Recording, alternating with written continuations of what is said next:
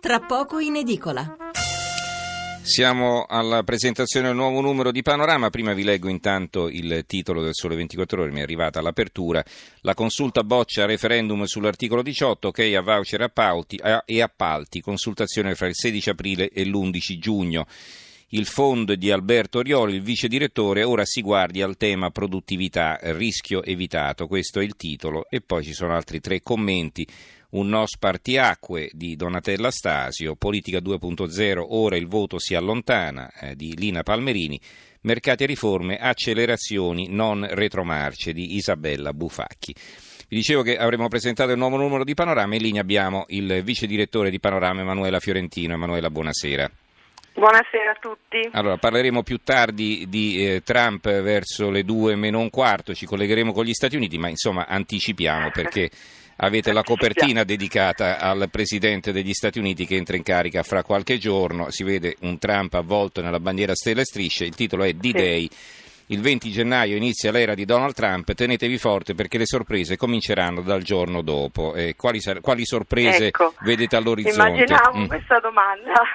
No, dunque noi usciamo con questa copertina dedicata al presidente eletto in cui Mattia Ferraresi da New York mette in evidenza le contraddizioni, i contrasti all'interno della squadra di governo, contrasti che forse essi sì ci faranno vedere delle sorprese. Proprio nel giorno appunto della conferenza stampa di Trump sul presunto dossier russo noi usciamo appunto con questa copertina in cui Ferraresi spiega perché la coesistenza di alcuni personaggi alla squadra di Trump creeranno non poche sorprese sin dal giorno successivo fino al giorno successivo all'insediamento. Per esempio i nomi presi in esame da Ferraresi sono Jay Clayton, nominato a capo dell'autorità di controllo della borsa, e Clayton, come sappiamo, ha rappresentato in passato con Man Sachs e altre grandi istituzioni finanziarie e promette di diventare adesso un eroe della deregulation. Allora,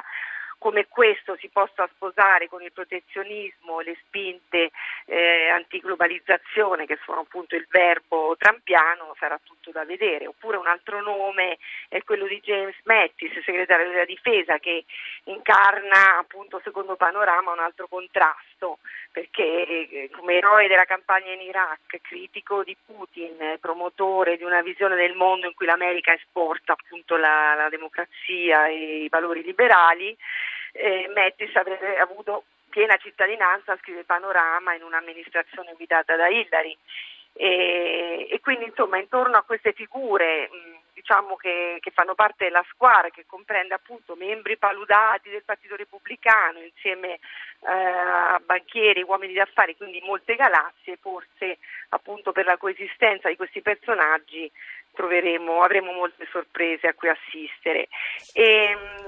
Nella copertina dedicata a Trump segnalo un piccolo corsivo del professor Stefano Zecchi, docente di estetica molto conosciuto, che bacchetta un po' lo star system italiano, come del resto hanno fatto in questi giorni quotidiani, partendo appunto dal rifiuto di Bocelli, dei cantanti del Volo, di partecipare alla cerimonia di insediamento.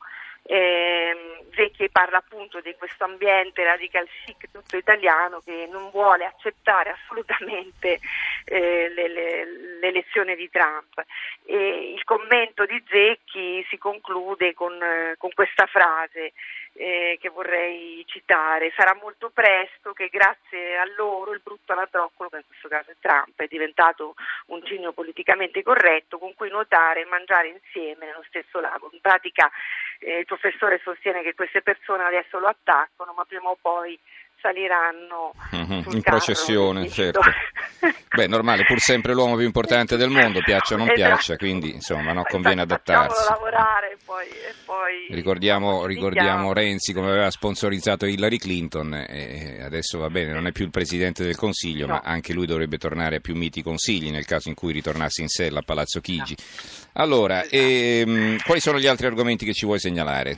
Dunque, gli altri argomenti, uno riguarda sicuramente l'articolo sull'immigrazione che abbiamo fatto, un articolo un po' diverso perché l'immigrazione non quella che ci fa paura, che ci spaventa, che ci invade, ma è l'immigrazione vista dai bambini, quindi dai bambini non accompagnati che fanno parte di degli oltre 20.000 minorenni, lo ricordo, che sono sbarcati non accompagnati sulle nostre coste lo scorso anno. Ecco, alcuni di questi bambini che ora sono ospitati nel centro di prima accoglienza Casa Annunziata a Reggio Calabria sono stati incontrati da Panorama e a questi bambini Panorama ha chiesto di esprimere con un foglio, una matita, i loro sogni, i loro ricordi, le loro sensazioni. Ecco, alcuni di questi bambini che provengono dalla Gambia, dalla Costa d'Avorio, dall'Egitto, la Guinea, ma che comunque hanno attraversato tutti il Mediterraneo partendo dalla Libia, ecco, dicevo, alcuni di questi bambini hanno disegnato le loro case con i fiori, gli alberi, alcuni hanno disegnato i volti, hanno cercato di disegnare i volti dei loro genitori, spesso perduti durante la traversata, e altri hanno disegnato invece scene più drammatiche come persone che annaspano tra le onde del mare. Insomma, è un articolo molto toccante con i disegni di questi bambini che consiglio di leggere.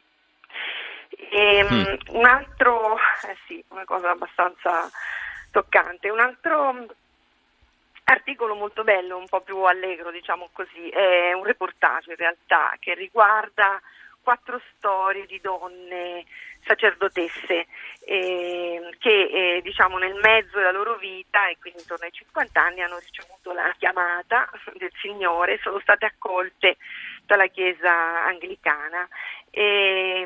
In questo reportage le donne sono fotografate in vari momenti della loro vita quotidiana e raccontano appunto il loro percorso religioso, gli ostacoli che hanno incontrato e l'occasione del reportage, l'occasione offre anche, diciamo, lo spunto per parlare della Chiesa anglicana che ha consacrato la prima donna vescovo. Oggi sono 6 i vescovi donna della Chiesa anglicana e addirittura una di loro, Vivian Paul, viene data come favorita per la nomina a vescovo di Londra, addirittura prevista per il prossimo 2 febbraio. Mm-hmm. E poi naturalmente in questo numero si parla di tante cose più frivole, per esempio di moda, visto che è in corso la rassegna di Pitti a Firenze e quindi delle ultime tendenze, delle speranze degli espositori e degli investitori. Vediamo come finirà questa rassegna che è molto importante per quanto riguarda la moda italiana, il Made in Italy. E poi si parla anche, per andare sempre più sul leggero, sul soft, sulle soft news degli astrostar, cioè degli astrologi che ormai italiani che sono diventati delle celebrity, a partire da Paolo Fox per finire con Rob Brezny ed altri. Sì, non ne azzeccano una, ma insomma sono omaggiati, non si capisce. Sì. Va bene, dovrebbero imparare da loro i politici, sì, insomma, no? Evidentemente. Esatto, forse sarebbe il caso, sì. Guadagnerebbero in popolarità. Sì, certamente. O magari uno di questi alla fine si butterà in politica, chi lo sa, ce lo ritroveremo Presidente del Consiglio in questo Paese, succede di tutto. Va bene, allora... Sì. Dicevo, a giudicare da quello che è successo quando Paolo Fox non ha potuto partecipare. Sì, ne abbiamo parlato anche qui in trasmissione, insomma, sembrava quello il fatto più importante del giorno. Esatto. Più importante dei resoconti, delle dirette su quello che era successo in Turchia. Vabbè, allora ringraziamo Emanuela Fiorentino, vice direttore di Panorama, e ricordo la copertina del nuovo numero in edicola fra qualche ora. C'è Trump avvolto nella bandiera a stelle e strisce, D-Day. Il 20 gennaio inizia l'era di Donald Trump, tenetevi forte perché le sorprese cominceranno dal giorno dopo. Grazie Emanuela, buonanotte. Grazie a voi, buonanotte. Arrivederci. Allora, buonanotte.